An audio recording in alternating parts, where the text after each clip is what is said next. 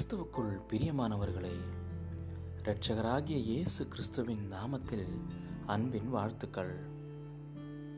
காலை தேன்துளிகள் மூலமாய் இன்றைக்கு தேவனுடைய வார்த்தைகளை பகிர்ந்து கொள்ளும்படியாய் எடுத்துக்கொண்ட வேத பகுதி ஏசையா தீர்க்கதரிசியின் புஸ்தகம் ஒன்பதாவது அதிகாரம் இரண்டாவது வசனம்.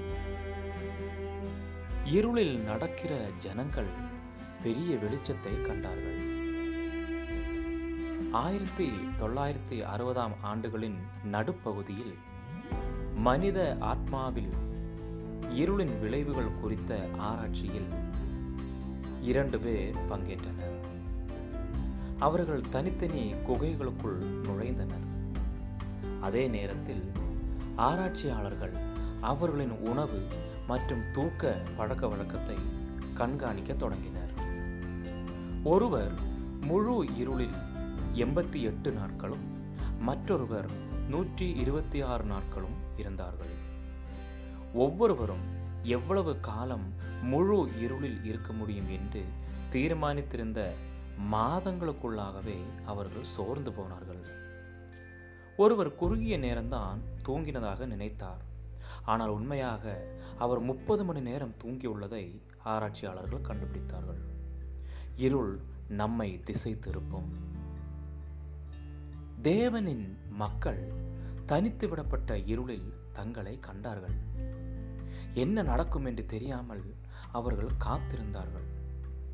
ஏசையா தீர்க்கதரிசி இருளை அவர்களின் திசை திருப்புதலுக்கான ஒரு உருவகமாகவும் தேவனின் தீர்ப்பை பற்றி பேசுவதற்கான ஒரு வழியாகவும் பயன்படுத்தினார்.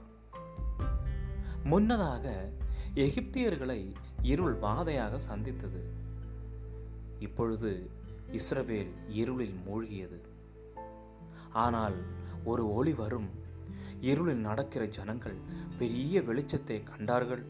மரண இருளின் தேசத்தில் குடியிருக்கிறவர்களின் மேல் வெளிச்சம் பிரகாசித்தது என்று ஏசையா தீர்க்கதரிசியின் புஸ்தகம் ஒன்பதாவது அதிகாரம் இரண்டாவது வசனம் சொல்கிறது அடக்குமுறை உடைக்கப்படும்.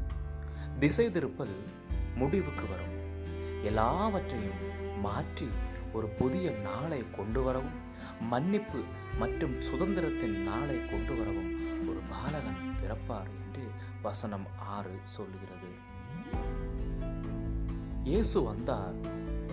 உலகின் இருள் திசை திருப்பக்கூடியதாக இருந்தாலும் கிறிஸ்துவில் காணப்படும் மன்னிப்பு சுதந்திரம் மற்றும் ஒளியின் ஆறுதலை நாம் பூரணமாக அனுபவிக்கலாம்.